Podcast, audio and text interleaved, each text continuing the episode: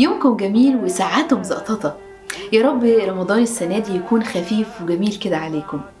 بطلنا النهاردة طعمه جميل وشهي جدا وما نعرفش نستغنى عنه لا في رمضان ولا في غير رمضان. بطلنا النهاردة اليميش.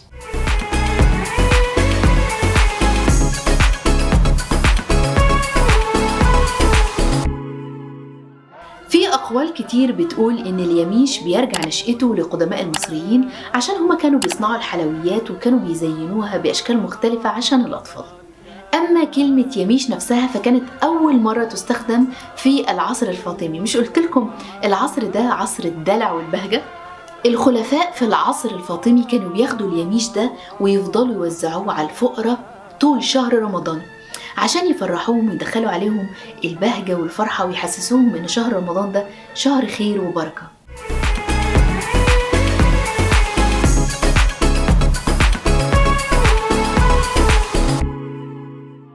بدأ المصريين عادة شراء يميش رمضان سنة 365 هجريا وده الوقت اللي حكمت فيه الدولة الفاطمية مصر واللي استمرت حوالي قرنين من الزمان وكان من أشهر أسواق اليميش في رمضان في مصر منطقة وكالة قوصون اللي أسسها الأمير سيف الدين قوصون في شارع باب النصر في القرن الثامن هجري ال 12 ميلادي واللي كان السوق ده معروف في البلاد المحيطة كل التجار كانوا بيجيلوا من البلاد المحيطة وخصوصا سوريا.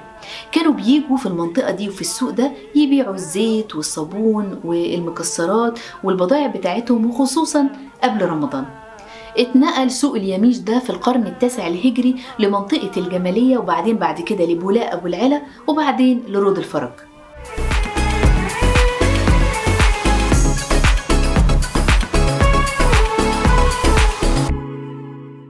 يا ترى يا هل ترى تفتكروا اسم اليميش دوت هو هو نفسه اللي موجود في مصر نفس الاسم في الدول العربية؟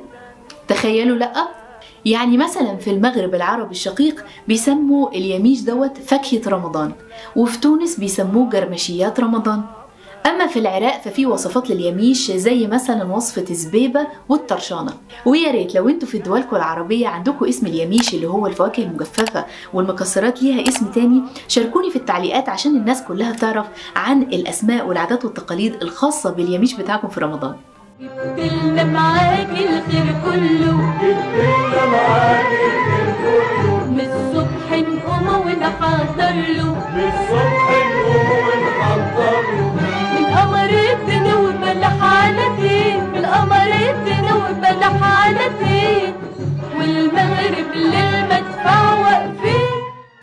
ومش هنقدر نجيب سيرة اليميش وبرغم ارتفاع أسعاره واللي هو ما يعتبرش رفاهية ده بالعكس مهم جدا للجسم وبيمد الجسم اللي هو الفواكه المجففة والمكسرات بمعادن وفيتامينات مهمة قوي. المكسرات بتدي الجسم الدهون الصحية والفيتامينات المهمة والفواكه المجففة بتحافظ على توازن الجسم فيما يخص المعادن والفيتامينات والألياف كمان. وتقريبا كل دكاترة التغذية أجمعوا على إن الفواكه المجففة والمكسرات طبعا بدون إضافة السكر من أكتر الحاجات المهمة في رمضان اللي بتمد الجسم بالسكريات الصحية وبالألياف والمعادن والفيتامينات وبتعود طول فترة الصيام. ومهما اختلفت الحواديت عن يميش رمضان إلا إن وجوده علامة من علامات رمضان المميزة وبيتدخل الفرحة كده في قلوبنا وطعمه المميز وفوائده الجميلة. يلا بقى شاركوني صور اليميش الرمضاني عندكم في بلادكم وأسماء اليميش عندكم في البلاد العربية إيه وخدوا صور وشاركوني في التعليقات. وما تنسوش like و share عشان يوصل لأكبر عدد من الناس ونحافظ على تراثنا الرمضاني والمعلومات الجميلة بتاعته. وإن شاء الله حلقة جديدة وبطل جديد من أبطال المسرح الرمضاني وليكم مني كل الحب في رمضان. سعادتي مع ريم صبري. برنامج رمضان سعادتي برعاية شركة Empower أول شركة وتطبيق للصحة العقلية والنفسية للشباب في الشرق الأوسط.